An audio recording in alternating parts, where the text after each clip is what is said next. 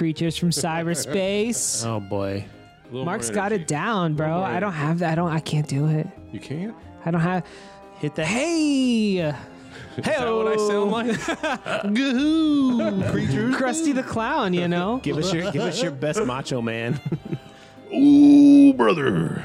Got that- you for 35 minutes. Yeah. Yeah, when you do the grave talk opening, the cream rises to the top. That's the thing. You know, you've got it down so great that I would just do a poor imitation of your opening. we should just play a clip from No Holds Barred with Hulk Hogan. yeah, I would like that. Why don't you ask me at my charity work, brother? Hey, all you creatures. Welcome to another episode of the Oh, Grave Talk you know what? We could do it in sections. You do the hey, all you creatures. Are we are we about to harmonize? ah, hit that high C, you guys. Ah, keep it up. Ah, um. Okay. Hello. Oh my God! Now Everyone just tuned open out. for you. Everyone just tuned out. You're listening to the Grave Talk Podcast. My name is Mark. Again, joined with Garrett and John. Fellas, how we doing today? How you doing? I'm doing. You know, it's a beautiful day. Actually, there's a change. It is change. a gorgeous day Yeah. today. Most of the time, we're complaining about the weather. Now I'm. We're gonna at our beach it. cabana recording outside. We have seagulls. We have waves crashing. I was actually going to leave it blank so you could actually edit sound effects in there, but I like the fact that you did them with your mouth. It sounds. Michael Winslow's in the studio today, ladies and gentlemen. Beep boop bop boop. Oh man, I did that. he makes a lot of robot Yeah. noises too. Okay. Uh, I did that man a disservice. Wow, that was our our, our best post cold open ever. Yeah. Um, yeah, so we're here to talk about another movie. Yeah. You guys got anything of mention or note before we get going today? I saw Hellboy. Oh right. That thing is just getting slaughtered Yeah. in the reviews. Skewered. What is your take on it? I haven't seen it yet. Ooh. Um, so this movie, I, I wish we had a clip of it, but um, this movie opens up with a voiceover over a scene of like panning, like the camera turns from upside down to right side up of a dead body on a battlefield, and the narrator's like. The year was 1417, King Arthur, blah, blah, blah, and he was a real prick, blah. And I was like, oh boy. Like the narrator, the, the opening line of the movie sounds so like, oh God. I like leaned over to like my friends and I was like, we're in trouble. So it stumbled right out the gate. It Out like. the fucking gate. Now, that being said, there is some great redeeming qualities of this movie that miss every shot they take. I loved this movie for the fact that I will compare it to like Miami Connection. I will compare it to movies like Face Off, like really shitty action movies that just shot for the moon but missed the mark so hard. This movie was a checklist. I think everything about it was just like we've got it. We've got a built-in audience. We can just do like, is this in the book? Put it in. Does it make sense? No, just put it in. The, the fans are gonna love it. They did not know how to market this movie. God, there's so. I should just do like a whole like fucking 30 minute episode about this. But yeah, no, it started out basically being like because you demanded it back. Then it was all like it's going to be a horror movie. And then it was like, it's rated R. Like they kept rebranding how they were marketing it. Like they just couldn't figure it out. And then, um, Why didn't they just market it like a comic book movie? well, it's been also real tough though because it came out right between Shazam, which actually hit really well and was really well received, and right between Avengers Endgame.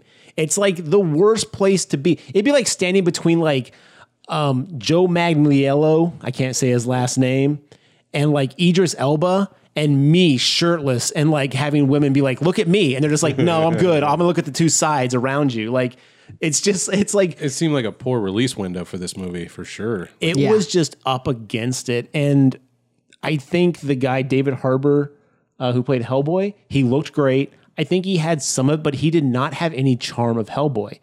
The thing about Hellboy is he's not just a quip factory. He's not just a, a tough little quip factory. You know, like he he actually like is it's kind of how he copes. I don't think they understood the characters. I don't think they understood the world. I think they were like out to make a comic book movie. They had a checklist and they just ran through it. Now, I think everyone swung for the fences. Um, the set design, the costume, fucking beautiful. The monster designs, gorgeous. This movie looked great. There was a few CG moments where it's like, oh, okay, you guys didn't quite have that effect down as flawless as you should have. So not not so much uh, harmed by the budget. Oh, I, th- I think it was harmed by the budget, but I think that's from maybe either what they edited out or what they didn't get a chance to shoot. The editing is it's paced very awkwardly. Um, it jumps around like its location changes are like Avengers 2, Age of Ultron. Um, basically, you could tell like it seems like they cherry picked everything that was popular from different movies. The soundtrack is very Guardians of the Galaxy, and the fact that like they pick songs that don't really fit the moment, but you could tell they'd be like, "Oh, let's put this fun little like Mumford and Son song here. That'll be kind of humorous." And it's like, no, like you don't get it. Like it seems like they picked everything that worked from other movies and tried to throw it all into this, and they're like, "It's the perfect recipe," and it's like, yeah, but y'all don't know how to cook, you know. um, that being said, I think I was like 15 minutes into it and I was like, oh, this is bad. This is very bad. One of my friends walked out of the movie. Whoa. Um, it was about, about halfway through. They walked out of the movie. Um, this was not at my screening. This was at their sc- showing. We finished it. And I got to say, I enjoyed it from a best attempt action movie perspective. But this movie's not great, which is That's a so bummer. upsetting because it had potential. They set it up for a sequel. I love Hellboy and I love the movies. I love the comics. I mean, I'm just, it's very upsetting to be like, oh, this is the nail in the coffin for a good while. That's unfortunate. This was directed by Neil Marshall, who also did The Descent we just did recently. Um, would you recommend The Descent over this one? No. You're going to have way more fun with Hellboy than you will The Descent. And again, uh, Milla Jovovich, I, I'm not a huge fan of her acting, but like everyone gave it their all. But, you know, there was just, I don't know. Like, I just feel like maybe, I don't know if it's a director thing or if it was like a, a death by committee thing, but it all just feels a little off. Like, it feels like Bizarro World. Like, everything should be working here, but it's just not working. Um, but you'll have a good time if you just want to go see a shitty action movie. Well, Milla did go on record saying a few days ago that all of her raddest films have been slammed by critics. Take that with a grain of salt, or as you will. If you like Milla's movies, then you might like this one. This is definitely going to have a cult following at some point. This will definitely have like a cult following because again, it's it's fun to watch if you're not expecting a good movie. And so I don't think that's anything. I wouldn't put that on the director. I wouldn't put that on. I, I think this is bigger than any one individual piece of the puzzle. Um, I'm I'm just not going as deep into it as I really want to because it's really complex of how this whole thing played out. But um, a, a great thing. Spoiler alert for Hellboy. If you don't want to hear it, pause it for just a second. But like, That's not going to help. You want to fast forward. yeah, fast forward or whatever, you know, however, however audio works. But the final climax, there's some stuff that goes down. You're like, oh my god, okay, this is rad. This is going to be the coolest shit we've ever seen. Let's go. And then the resolution for that is so anticlimactic, and then boom, we're done with the movie. There's like a little epilogue, and you're like, what the fuck? Like, did we not get to see? We're not going to do any of this. We're not going to have any of this payoff. What are y'all doing? And For the sequel, man. well, it, no, it was just clearly one of those things. It was like we don't have the budget, or we don't have the Ah, time ran to, out of like, to actually do this stuff. So let's show this cool stuff, and then it's gone. And you're like, what the fuck, man? But anyway, um, I would recommend seeing it on streaming. You should Okay. watch it because you might really enjoy it. You might really enjoy the movie for like. I love Tank Girl. I don't think Tank Girl's gonna win any Oscars. I don't think it's gonna fucking win anything. But like, I love Tank Girl. I feel the same way about Hellboy, the new Hellboy. Um, it's going to find its cult following. It's pretty rad for what it is, but it is not a good movie. There you I'm have gonna leave it. it at that. Mic drop. All right. You, the listener, decide what you will. We report, you decide. Who says that? I, I think someone I don't like. So Probably. Uh, well, I got one other bit that won't take too long, but I wanted to bring it up. Glenn Danzig is going to direct a vampire spaghetti western. I read about this. that could be cool. Now, he's done one other film. I don't know if it's released yet, but he has one based on a comic book called Verotik. Verotik was his comic book. Okay. I know nothing about it. Is that movie out yet? Or is that still on I its don't way? know if the movie's out yet, but um, it's basically it's everything you'd expect from Danzig. It's like demons and sex and overtly bondage violence, and it's it's pretty crazy. The art's not bad for when it came out. Mm-hmm. I might be on board for a vampire spaghetti western. Yeah, the concept sounds cool. Let's see how they execute it, But You think he's going to do as well as Rob Zombie? few can. Has he directed anything other than maybe some music videos of his? Who Danzig? Yeah. I don't know. I'm not really versed in Danzig's, uh, you know, film career, but um, I, I, I say this: I, I like what Danzig's done.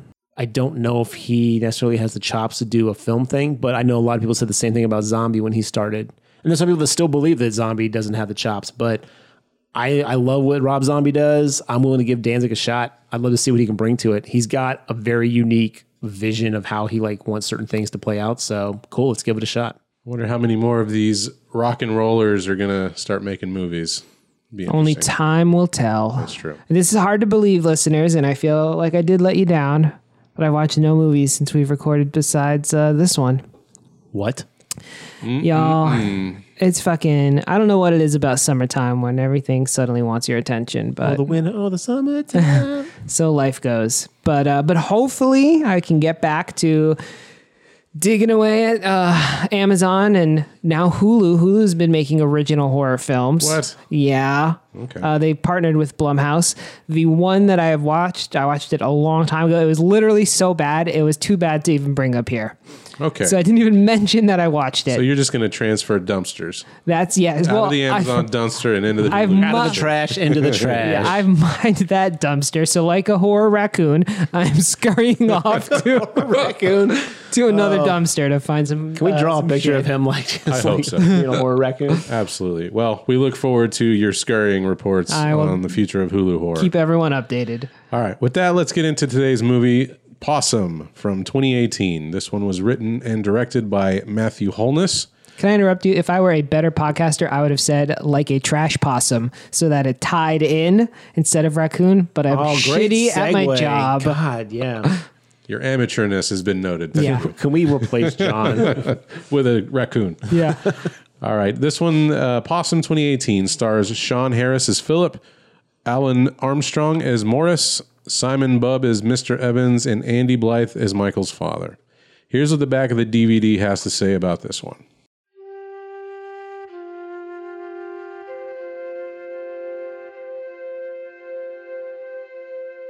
Possum is a supernatural horror combining the stark psychodrama of George Romero's Martin with the uncanny terror of Dead of Night.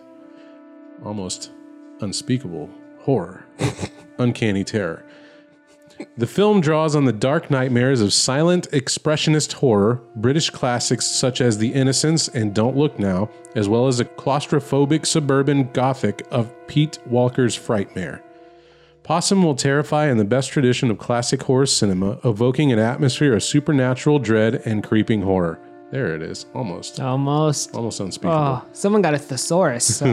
yeah, oh, that was the whole thing. That was it. that's it. You know how you can tell it's a great movie? They had to compare it to like I don't know, twenty different movies. You know how you can tell it's a great movie? They didn't actually talk about the movie. True. They just compared it and said a bunch of hyperbole. You know, I I'm actually okay with this because it told you what type of horror movie it is. Because it's like an expressionist horror, you know. what I It mean? made a This bunch of isn't- references to films that no one's ever Yeah. seen. If you, if Well, you, let's be clear. This came out in the UK. This was made there, so maybe those are more popular on that side of the pond. maybe you'll like this obscure movie if you like these other movies nobody watched.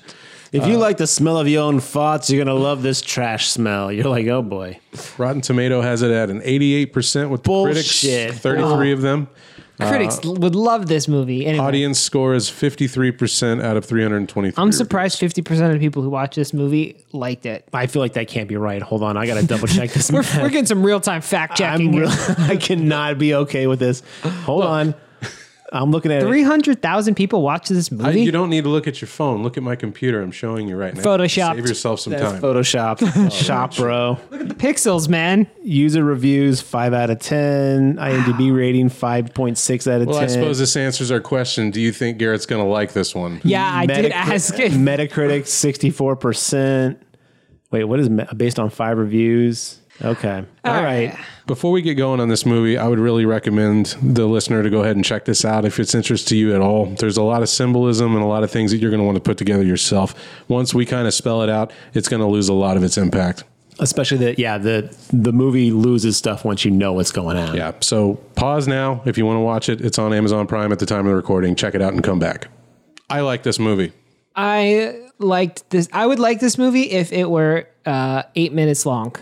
Eight Okay. minutes. Give it at least My second 30 my minutes. second note is like this is the best short film that ever got drug out into a Yeah. long film. So, just to give you an idea, this was based on an adaptation of a short story by the same writer director. Oh, you don't um, say. yeah, I do say. I'm telling people that may not know that, Garrett. No, no. I mean, I didn't know that, but this film feels like it was like a Oh. ten minute thing that got drug out into an hour and a half. Um, an anthology horror story collection named the new the new Uncanny Tales of Unease came out, and this was part of it. it was Uh, like three paragraphs or so. um, I actually purchased it after watching it on uh, Kindle. It Okay, was, see, uh, this $2.99. actually sounds like if this was like a, a short, a short, like 10, 15 minute little movie, and there was a bunch of them that were similar to this, I would probably love that film. Yeah, that would have been cool if it were part of an anthology like the author intended. Yes. uh, that would work really well.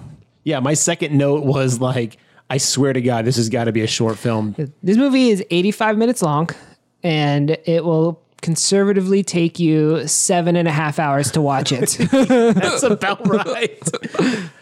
I don't know. I, I I understand what you guys are saying, but I the the mood and the tone of the film is so unsettling throughout that I was just never allowed to relax back in my chair just watching this character. Uh, the t- the main character's name is Philip.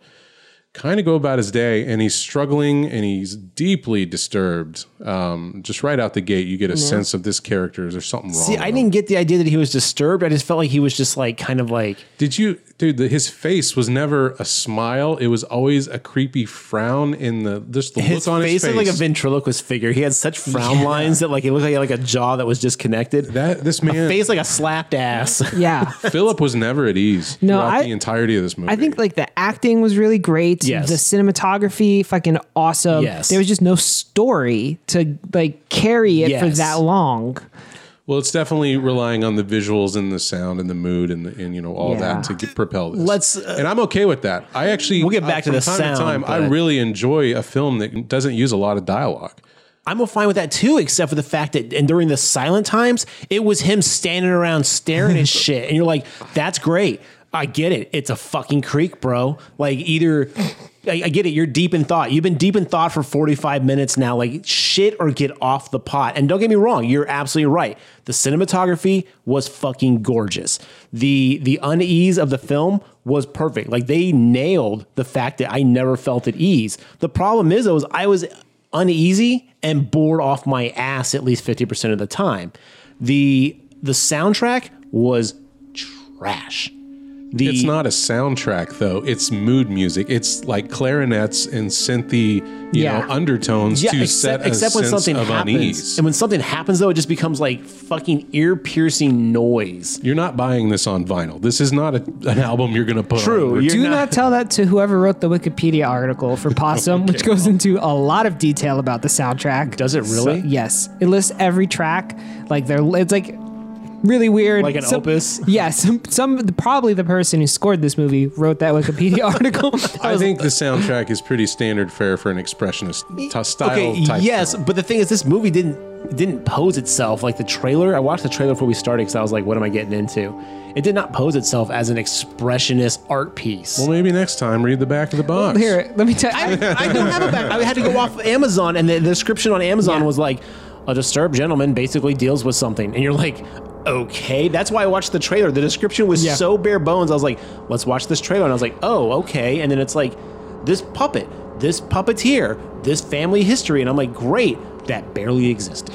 Yeah, I never heard of this movie. I didn't watch the trailer, and so I was wildly disappointed it wasn't a monster movie about a possum.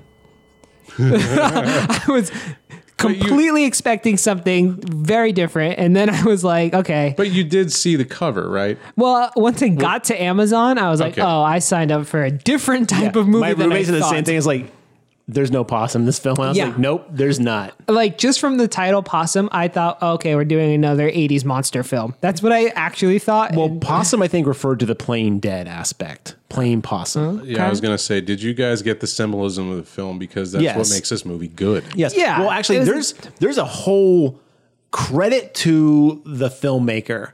The way the film plays out and the way it plays like it really boring until shit starts happening and stuff like that. And the they keep dropping this line of like all these little hints of like what playing possum is and like playing dead until you know it's not and like the thing is one could argue and we'll get to the spoiler alert about like what the ending is one could argue that the whole film was basically playing possum until the end thing happened. So i get it. It was actually well executed in that like that concept. It actually played that out really well and i was like oh that's actually really well done. Symbolic. symbolic but again you could have done that in 35 40 minutes I'm not going to say that I don't think it could have been a short anthology film attached to a to a, to a bigger project, but I'm not going to fault the movie into a negative review of it for it. That's that's where I am with this movie. okay we're done with the podcast no i'm just kidding did you guys notice who made this movie the Fyzz Facility No, I didn't catch that. It's a very joyful name for a very downer movie. the um the, the one of the companies that brought you this movie is called the Fyzz Facility and i was like okay so when i saw that i was like we're in for an interesting movie because i thought maybe they did like certain types no just a name Well, all right. It's a good name. but i love the name yes There was no fizz in this movie, if you're wondering. Well, the movie kicks off. It, it has a very stylized and, and great intro of like a duotone colored old ph- photography as the credits roll. And I think that really kind of leans in. Okay, this is going to be one of them art house films. Oh, absolutely. And it was very creepy. Uh, Yes. It was like it was playing. I was like, ooh, we might actually have some like creepy old school like horror action here. And the location of the film is in Fenland, UK, over in, in Great Britain. You mean Finland? No, F E N L A N D. Oh, Finland. Finland. Okay. It's a city. You know, it's, called it's a land. part of Great Britain. It's Yeah. not in the country of Finland. Gotcha. Gotcha. well, it's not a city; it's an island or whatever the fuck it is. Doesn't matter. We don't know our geography. It's an we would archipelago. fail any tests from high school. at Wait, this what's point. an isthmus again? Uh, Uh, the movie kicks off with our character Philip on a bus. He's carrying around with him throughout the entirety of the film a bag with a puppet in it. is he on a bus or a train? I thought he was on a train. Did I say bus? I you meant said bus. okay, train. He's it's on not a train. mass transportation. Mass transportation. Um, he is a disgraced puppeteer. Okay, that's I have I have my movie notes. As you guys know, I take notes as I watch a movie, and then I have a whole list of questions at the end that I was like, these were never answered. I want to know how was he disgraced? Pedophilia. That's what I assumed. Well, because he said, like they say, you know, like like I I heard about your performance at the college Yeah, and it- how you're not allowed back anymore. the movie never tells us. Like you're correct. I, I kind of wanted to find out, but at the end, like John said, you can draw your own conclusions. It was probably something. Um, Exhibitionist, maybe. I don't Yeah, know. who Something knows? sexual. Maybe um, because he was like he's like I heard about your performance and how they'll never let you come back, and he's like, don't worry, after I get rid of this puppet, they will. And I'm like, okay, something happened with the puppet. You know, like the performance, like maybe they're like they sacrificed a child on stage or something like like. But he was disturbed, so I just assumed that was just like rambling. Like, didn't actually, like, he was just hoping everything would be better after. Oh, got- I know. I mean, I didn't think he was actually going to get like redeemed and get Yeah. back allowed back. But I'm like, what the fuck happened at the college? Because they he said the performance is what got you kicked out. And I'm like, what was this performance? Maybe he just got on stage and cried. and they were like, bro, this is not. sad, sad clown makeup Yeah. just cried on stage. We hired you for puppetry. I don't know what this is, but uh, not in my college. yeah. you find out really early on that Philip is disturbed, though. So as the movie follows him around, we're going to get a very un, uh, narrator. yes, unreliable narration of this man's life. Uh, a Oh. lot of scenes of him like waking dreams, Can't skip terror things. Tremendous voiceover. They like are they reading the story? Since you read the story, are those lines from the story? Either I haven't got poem? that far yet. Yeah. The I poem, haven't got yeah. to the point yeah, of the poem yet. there is a ton of voiceover in this movie. Right. At some point in Philip's life, he drew and uh, wrote uh, almost like a children's story. Yeah, but kind of a Like disturbing rhyme. one. Yeah, it was pretty dark. Uh, some I do have a little excerpt of it here. Happy Valley painted black, all the children in a sack. Wave goodbye to sun and moon. Say hello to black balloon. Um, so that's kind of the. Maybe that was his this. performance. He put all these kids in a sack, killed them, and then you know. I'm black pretty sure his ass wouldn't be able to get to go back home after he killed kids on stage. Maybe it was sure a he- metaphorical thing. Yeah. And we do see a lot of visuals references to the uh, story details. Oh, they they Yes. art house it up and they just cut to random like visuals. So you're like, okay, what's up with these balloons with black smoke? And later on, like when you hear the poem, you're like, oh, that's representative of part of the story.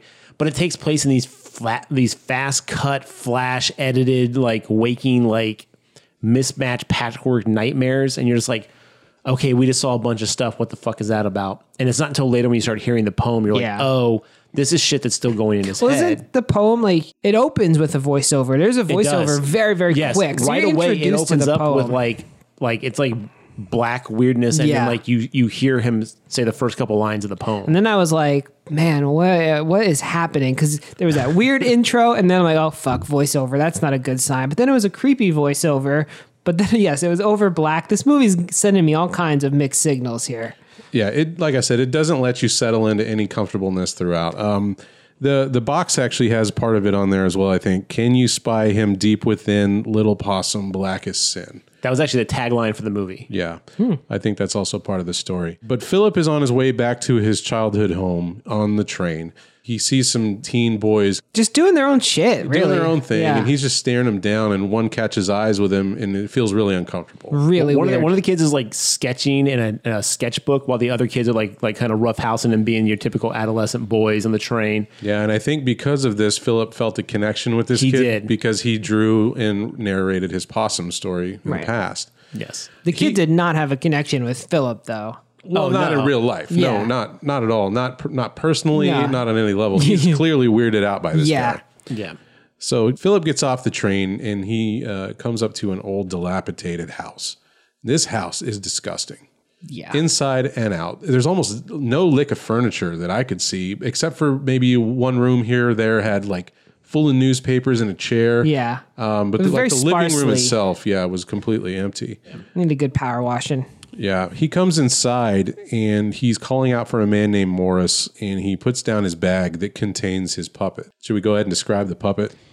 Well, let's go ahead and describe this puppet. It's a good puppet. it's a scary puppet. Well, I was a little bit upset because I was like, "Oh, this is more like a monster as opposed to a puppet." But then the mo- the way it's presented in the movie, it does have very puppet like like qualities to it. But it's basically like a, a shaved human head with spider like a little spider body that connects to it and these huge spider legs.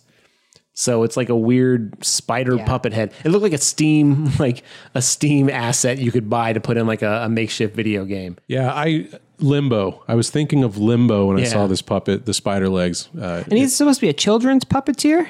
I think so. Well, maybe thing. step one: don't fucking terrify the children. Don't make the creepiest fucking puppet in existence. When the character Morris makes his entrance, he says something effective like, "You showing this to kids?" yeah, like, Yeah. like uh, yeah the, the the head of the puppet is human it was actually based on the philip uh, the actor Ah. they cast it on him and put that on the puppet so That's cool. it's, it's his likeness It's a creepy puppet, man. But I don't think children's puppeteers are supposed to make the children cry. no absolutely not so throughout the movie you're going to find out that philip really does not want to keep this puppet anymore he's trying to destroy it and failing Well, he says he wants to destroy it, and Morris is like, "You brought your puppet," and he's like, "I'm, I'm gonna, I'm gonna destroy it." And he's like, "Oh, damn shame! I'd love to see you give me a demonstration of how it works." Then he gets up and leaves, and he takes it outside and puts it in a barrel. And I was like, "Oh, we're gonna burn this puppet right on." No, just leaves it alone. Just puts it in a barrel and walks away. yeah i mean You just Clearly- spend a lot of time putting it in the barrel, though. He spends a lot of time putting it in the barrel. He spends a lot of time like, And the movie half-stepping- shows us all the time he spends putting it in the barrel. Oh. Right, but you don't actually know what type of movie you're watching yet. You True, don't know you if this no is like a maybe the puppet has a power over him. Maybe Right. it's a spiritual, see, living creature. the puppet You know? does have a power over him, but it's in his mind. That's the thing is the puppet is symbolic and representative of what happened. I know. I, There's I hadn't got there yet. there but I there thought is we a were saving that reveal for the end. Yeah, we'll we'll try to Way go to as far as we spoil it, Garrett. I didn't say what it was. I didn't say what it was. But yeah, no, I'm trying to like to not say it either. But like, well, let's let's get to that because there's a lot of stuff that makes a lot more sense once you know this. So yes, this movie We'll just touch again on what you guys have an issue with the film is it's a lot of Philip going from place to place, trying to dispose of the puppet either by throwing it in a creek, burning it, and then failing to do so and coming back to the house. That is a beat for beat of like several of these scenes. Yeah, in It's- real it's time, his- It's. Philip's struggle to get rid of his quote unquote baggage, the bag with the puppet in it. Yeah, So it's basically a foreign basket case. yeah. A character named Morris is made known to him after several attempts and failing. Um, an old man, very off putting to look at, also, but he seems almost jovial or, or nice. You know, when he's first introduced, he's Yeah. like, Oh, Philip, you're home. Heard about what happened. Shame. You're going to kill the puppet? And he's like, The puppet's not real. He's like, damn shame. I'd like to see that, you know, as you mentioned before. So you don't know who Morris is. What what is his relationship? Yeah, I assumed Philip? it was brother for right quite because some at time. some point early on, See, I thought like, it was "You're his not my dad." dad." See, I thought it was his dad too until he finally was like, "Well, you're not my father," and he's like, "This is my house. Don't forget." Philip says that to Morris, Right. And Morris is kind of like, at that point, gets real like kind of like, "Err." Yeah, so we scratched that one off the list, and then like you, I just assumed it was an older Yeah. brother. Uh, you know, like a like a Sawyer situation. You know, See, I thought the, it was like- elder Sawyer brother or something. because you, you find out that his parents died in a fire. Like it's it's brought up briefly. I thought this was just like someone from the town who was taking care of him at that point. Yeah, and uh, I think the movie also details that Morris taught him how to be a puppeteer. Yes, he Right? did. He did. Later on in the so wait, so what happens is like to give you the pacing of this movie, this is how the movie kind of plays out. We get really creepy, like little like poem, poetry, art house visual stuff. Then we get a bunch of scenes of Philip walking around, looking at certain things, staring off into the distance, being very disturbed looking. Um, then we get like little scenes of him talking to Morris, where we get little tastes of the history and the backstory of what's going on. And then Philip gets very either frustrated and leaves or gets very like upset and leaves.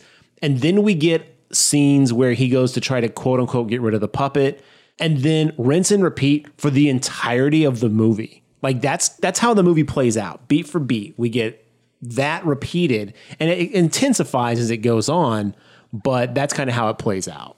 Yeah, and I actually thought it was pretty clever the way they delved out, delved out the information little by little, kind of building. It kept my curiosity. I was like, okay, where is this going? Right. Where is this story going to end?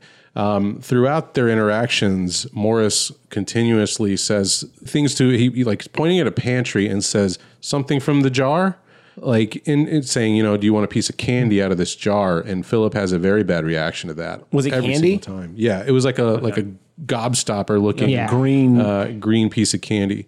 So that represents something. It's like, well, why doesn't he want one of those? What is this? All I thought mean? they were like glass eyes for puppets when I first saw it. Like he was like, "You want one?" And he was like, "I don't want one of those." And I was like, "Ooh, cursed eyeballs for puppets." I was like, "Sweet, we're gonna find out that those eyeballs are basically from this cursed area." Because they also keep talking about how this area is black and tainted.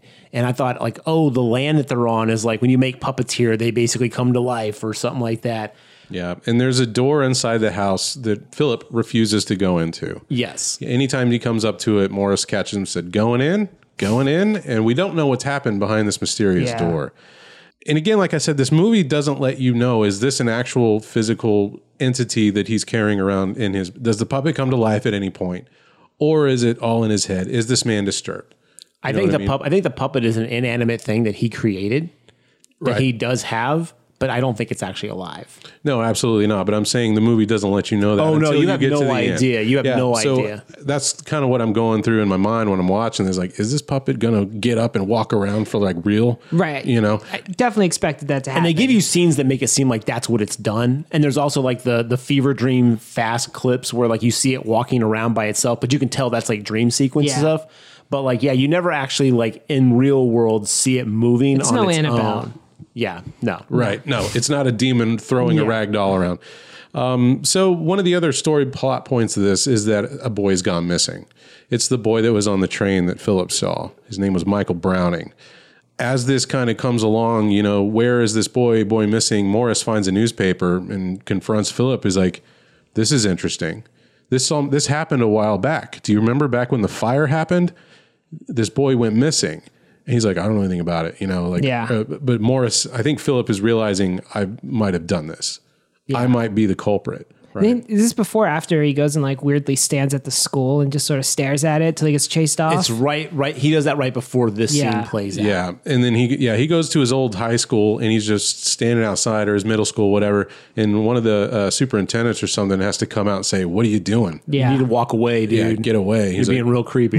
he's like, "Yes, sir. Sorry, sir. You know, I, was, I Yeah. just used to go here." he you know? Yeah. immediately like demurs to authority too from like someone who's like very kind he's like i'm so sorry sir he had a very childlike voice when he was told to like yeah, he leave. regresses for sure. yeah Yeah, anytime Philip is presented by a stronger authority figure type, he immediately caves and becomes submissive.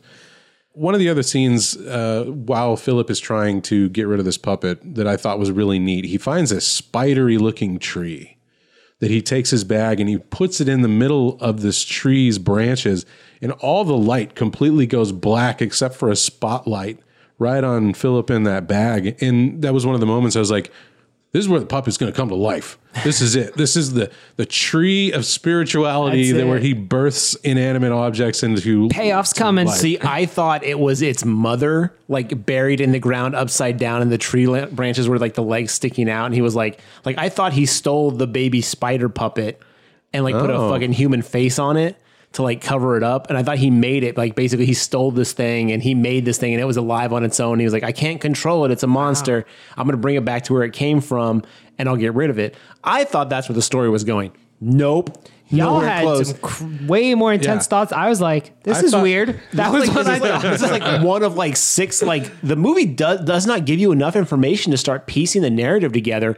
So you start filling in the blanks, and there's so much of that. And about I want to say about half of it never fills itself in. So I'm still confused about so much stuff. But yes, so he takes it to the weird tree. He does it a couple times. Like I couldn't tell if it was the birthplace of the puppet or Yeah. what. But like he I was starting to ruminate there. an idea that maybe Philip has birthed many puppets into existence, and this is just his next, you know, living As if you creature. were some kind of maybe puppet master.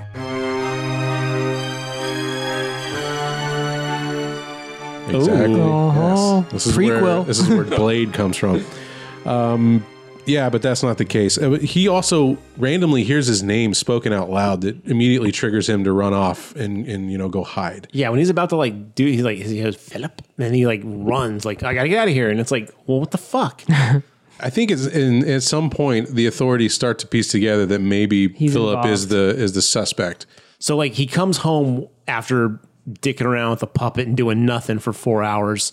Morris is reading like so his little book, his little children's book that he wrote, where he drew the pictures and it's the poem about uh, the possum um, and the puppet and stuff like that. He hides it in the floorboards in the house, and then he comes home one day, and um, Morris is reading it out loud. Bag is open, growing wider.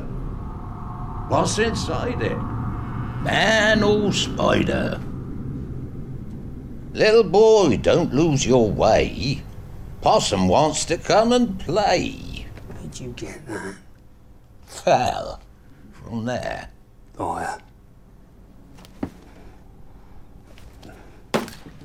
and he takes it and then um like it's definitely kind of like don't read that that's mine that's personal and morris at that point goes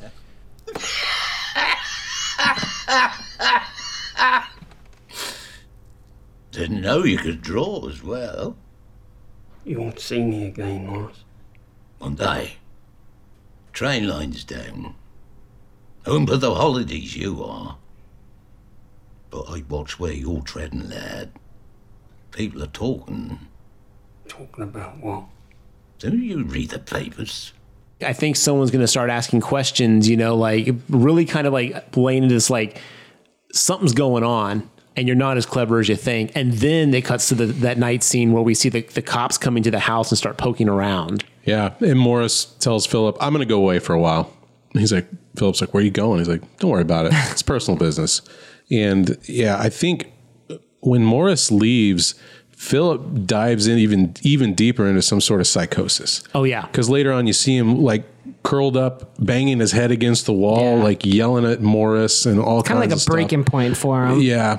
But and you- there's scenes where like he's sitting outside and he's getting black rained on, and I thought that looked really neat. Gorgeous great scene. visual. Yeah, I didn't mm-hmm. understand it, but gorgeous. And a lot of the places that Philip is hanging out are like these barren, like airfield place barracks. looking. it's the barracks yeah, but yeah, he's he, he he continually goes to these places with very little people when he's try, trying to destroy the puppets. when Morris says, I'm about to go away, the next scene after the cops come and poke around the house the next day is when he burns the puppet. He throws it in that barrel and he burns it. Oh, because remember- he burned it with Morris. I know, but that's the thing is Yeah, he burns that's it right. Morris, and Okay. then Morris is gone after that. When he burns that puppet, Morris is gone. That's Mm. true. So yeah, they finally, I guess Morris helps him get through burning the puppet, Mm-hmm. and then Morris is gone.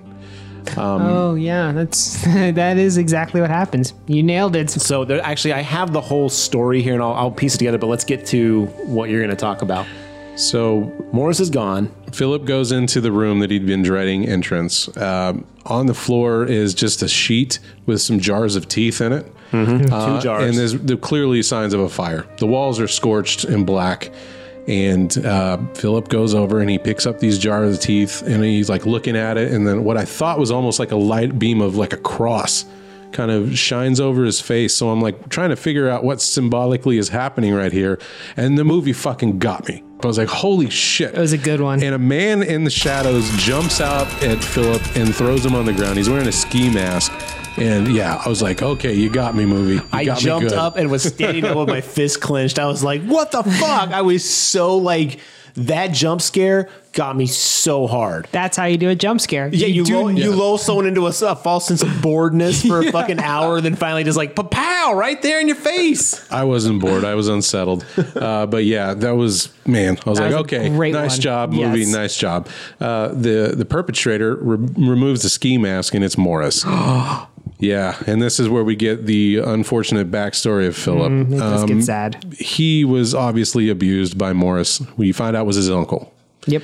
Uh, I guess after the death of his parents, uh, Morris raised him. Is kind of what I put together. Yeah. So then it's it's a struggle of Morris trying to force Philip to submit and going through the old story, you know, the same beats that went back when he was a kid. Um, but Philip actually managed to kill Morris in the scuffle, like breaks his neck. Yeah, there's a hole in the floor, and he's got like he he rolls him over. And Morris, who's always been very um like, what are you doing out there? You're like really kind of condescending and kind of like you know like you know you shouldn't be playing around with stuff. You know like and he's like, and then Philip very much like you know re, you know falls back in on himself and retreats and kind of gets you know like very demure. Um, and this one. Uh, basically Morris grabs him and he's like, "What are you doing here? You want to relive? You know, like you want to you want to say hi to your parents? You know, you want to you want to play with the dead or something like that?" And then he's like bends Philip over and he's all like, "You know what you need? You need a good spanking." And like takes his gloves off and at this point you see that Morris has these super long fingers.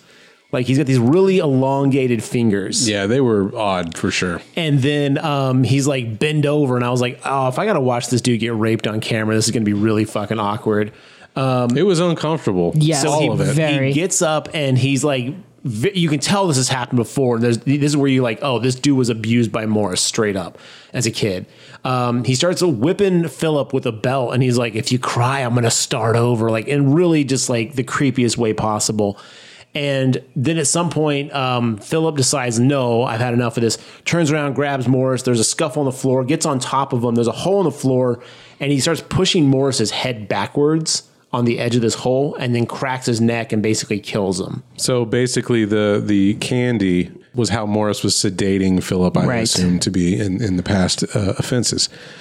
Then more Philip walks over to a suitcase, undoes it, and then out falls the missing boy. It's so weird. He's sitting there like giving him the spankings, right? Morris is giving him the spankings and he sees this trunk and it's moving and we don't know what's in it. We're like, holy shit, what's in this trunk, right? That's when Philip grows the courage to basically fight Morris. And he fights Morris, kills Morris, and then goes and opens the trunk. And you see that it's the boy that's been missing this whole movie, the one from the train. The boy gets out, runs away scared. We pan back up to Philip's face, which is a little bit different. Like it's not like physically different, but he has a different air about him. Like he's not doesn't seem so scared anymore. Just seems kind of like now he's just like, what now? Well, he goes outside of the house and then sits down, and that's the end of the film. That's the end of the movie. So I thought this movie was really well done. Uh, the kind of the symbolism of it, you know, the possum puppet represents the trauma that Philip uh, Yeah. dealt with as a kid. The reason it has spider legs is because Morris's hands, his fingers look like spider legs. Because remember, his thumb was normal size and his four fingers were Yeah. really long. So eight fingers, eight long fingers, basically the spider legs. So he was carrying around this puppet with him that he could never get rid of. It's symbolic of the abuse that Morris committed on him back when he was a kid. Yeah, and there is a scene during one of Morris uh, Philip's psychosis breakdowns where the puppet is moving around and it takes its legs and it's going, you know, kind of touching his face. Yes, it's very. It never like attacks him. It just kind of basically caresses him in weird fingery ways. Yeah. So- and the reason it's called possum is because uh, trauma for people that go through this kind of thing will often play dead, but it always come back. Right, so- And that was symbolized by Philip trying to destroy the puppet and not being able to. Yeah, that's the thing is he couldn't get rid of it because he couldn't get rid of the the baggage, the trauma, and it wasn't until he saw that trunk and knew that the kid was inside of it that he decided that he could finally overcome it and stop Morris because he couldn't let that happen to another kid. Now, was Morris real though?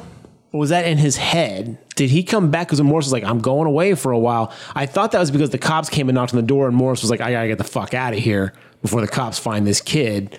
But he hung around in that burned room, and I was like, why would you do that? I suppose it could be either way. You know, Yeah, I If- guess the I think the movie kind of leaves it open because there's times where he's walking around the house going Morris, Morris, Morris is gone, and then Morris just appears. So yeah, there there could be no Morris. Because I thought he came back to the house. And the thing is, so a little backstory on Morris. Morris used to work at the barracks, the the military barracks, and it was like I think I don't know if it's there, but like I think they made it they made it seem like you know, like when you're young you conscribe you cons- Conscript. conscript. And so basically he's like, that place is black as sin, a lot of, you know, darkness there. And I think it's because, because Morris worked there at the barracks before it closed down. I think he fucking abused people while he was there. Then when Philip's parents died, he went and got Philip and then basically had his own little like personal whatever.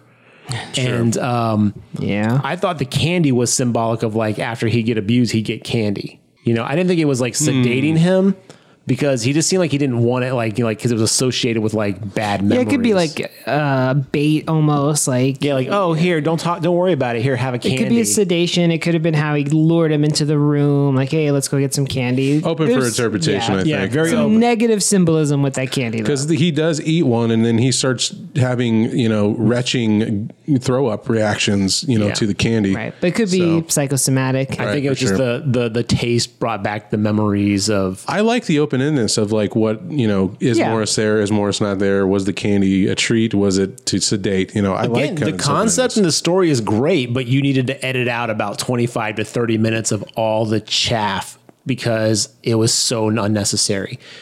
We got that he was mentally struggling.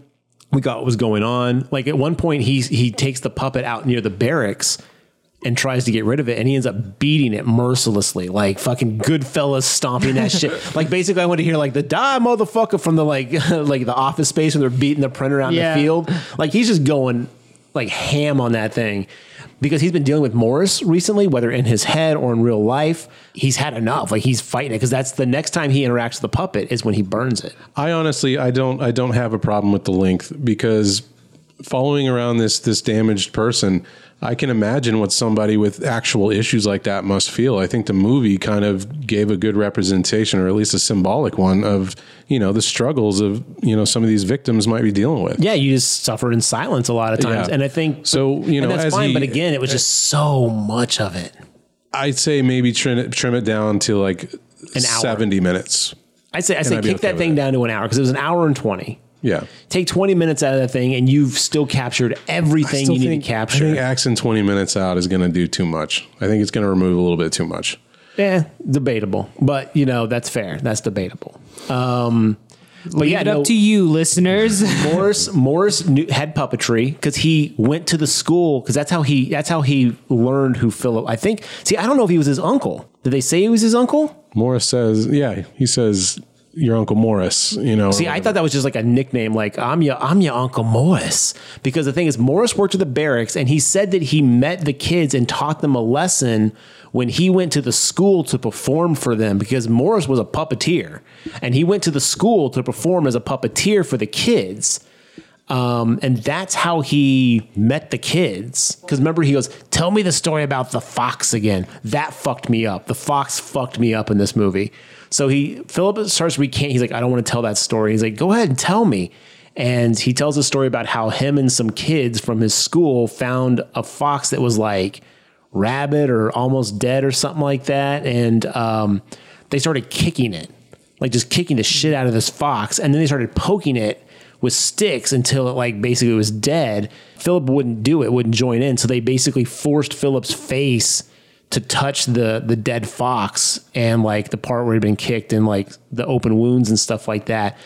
The kids left, and then Philip got up and started walking away, and then looked back, and the fox got up, and um, You think the fox played possum. the fox was playing possum Oh. because Morris said he's like ah that that that clever fox playing possum until the coast was clear, make him think you're dead. So I was Maybe like, that's what Morris did. They, he made Philip think he left, but he didn't. He was just hiding in that fucking room for whatever creepy well, that's what I was Morris saying. reason Like I was like, if Morris was really there, why was he hanging out in that room in a fucking ski mask? Does he just do that during the day? You know, Maybe like he was there to fuck with the kid or escape, make like because the kid was the real. Kid. The kid had to be real. See, I couldn't tell if the movie was trying to tell us that Philip had actually kidnapped this kid and was going to like sexually molest him to like carry the. the I think so. because he was like he was like you know I taught you puppetry. It's a family tradition. He's like I'm not your family. He's like yes, but you're a puppeteer. So I think Morris basically that was a a, a metaphor for like He doesn't say I'm you not your family. He says you're not my dad. yeah. Okay, yeah, you're not my Yeah. dad. So puppets is raping children. Yes, I think the puppet is actually molestation. What a fucked up movie. And if you think about it, you're controlling someone else.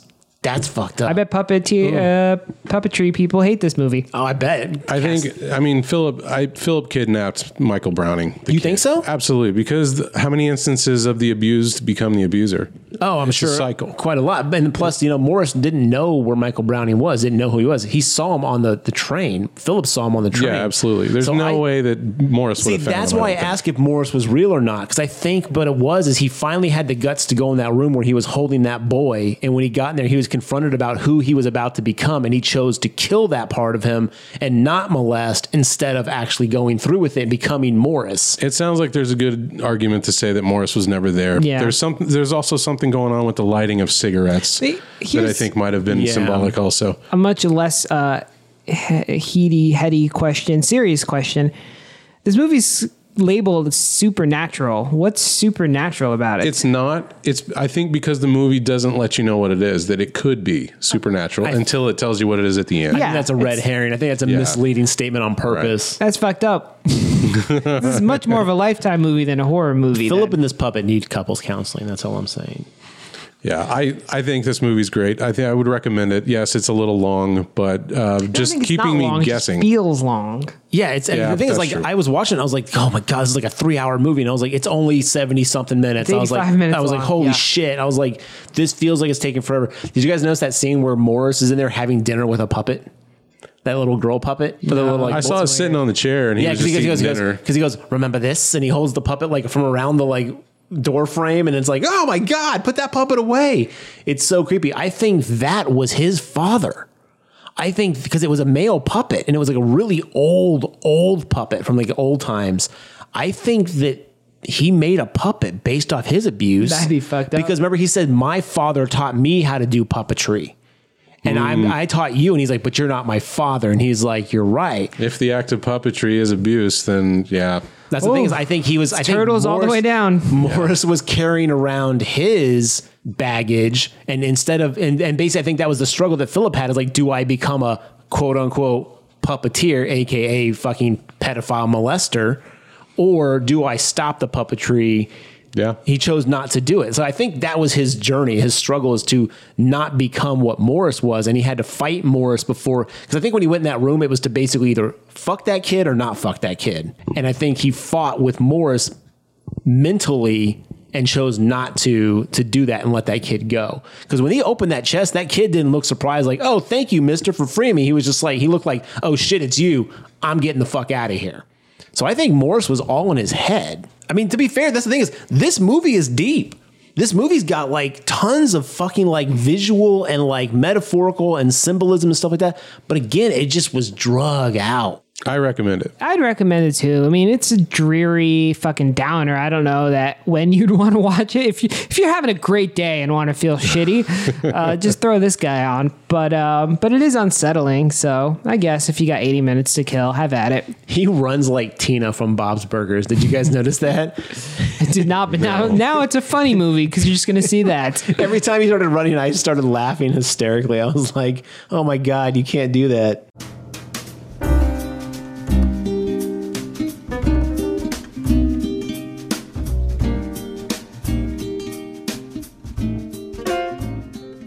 So Garrett is a no. Uh, you He's know, a watch Bob's Burgers instead. I don't know. He, this guy's a little Norman Batesy, but like you know, it's just oh, it's it's hard for me to recommend this. As a if if someone was like, I'm looking for a good art film, I'd be like, yo, you might enjoy Possum because it's very good art. It's an art film first, horror movie second, and then I would say, did you watch It Follows? Watch that first. And then if you're into more of that, I would actually You could watch, It watch Follows before I this watch movie. this. Although I think It Follows lacks like the the art. I think like, it follows lacks the intelligence yes, of this movie. That's exact. This movie, you have to like. The thing is, is like. It, I finished the movie and I was like, well, that was fucking garbage. And the more I thought about it, I was like, oh, this all ties together. Like that's how I, I started piecing all the details together myself, and that's how I came up with this backstory. It's all there. Yeah. It's just I had to do the work. I think this movie is very clever. And you told me, John, is like, did you watch it yet? And you know, I was like, no. I was like, I, I'm still thinking about. it. yes, it did stick with me 100%. That's why I recommend it. it And the symbolism, the symbolism is clear enough that the, even the average viewer could put it together. Not one of those movies that, That like means you dummies. You can. No, I'm speaking for myself also. There's a lot of times symbolism goes straight over my head. Um, but this one I think was done well enough that I think anybody can piece it together. I think once you think about it, you can piece it together. You like on the first watch, if you're not like If you stop and think and you're like, oh, oh yeah, okay, that's Yeah. what that is. We've been That's what trained that to kind of basically be like, here, tell us what tell us what we're supposed to be seeing and, and doing. And I think with that, we were like, something's missing. And then you're like, oh no, it's all there.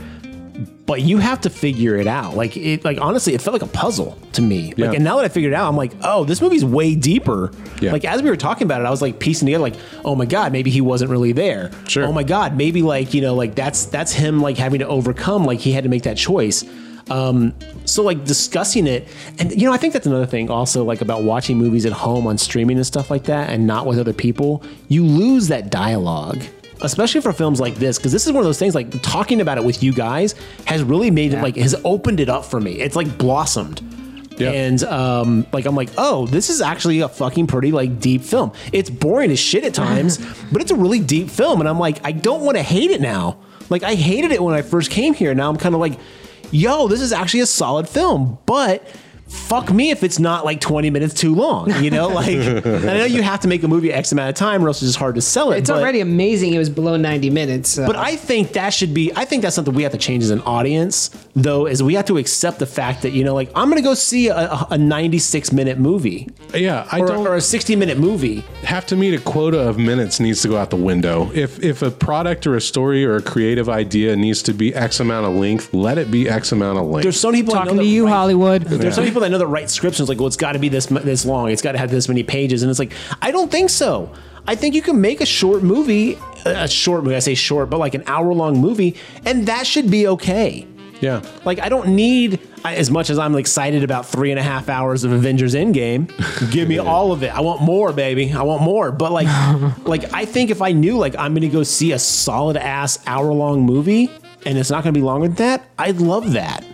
Yeah. Like I, it's so weird that our expectations kind of dictate what. And I think I wonder how many times it's affected movies in a negative way. Probably a lot. Often. Like- But then again, you know, like I mentioned a couple podcasts ago, or maybe in the future, I've been watching older horror movies. A lot of them are like 69, 68 minutes long. It doesn't help them either. So, you know, you, there can be really short, really shitty movies too. Oh, absolutely. There's no doubt. A bad movie's a bad movie. Yeah. But I'm thinking I wonder like, when it changed because at least in the mid 60s, you could still get out a s- you know a movie that was slightly more than an hour. you'd also go to the the movies back in the day and see like two movies back yeah, to back. must have been in the 70s, I bet. Matinee. Well, I don't have much else to say on this other than, like I said, I think everyone should go s check it out. I'd recommend it with the caveat of saying it's a slow fucking burn and be prepared to think about it. Don't just leave it. At the time of recording, it's on Amazon Prime, so you can check it out with no cost to you and see what you think. And with that, we'll wrap it up. Thanks for joining us. I'll see you next time.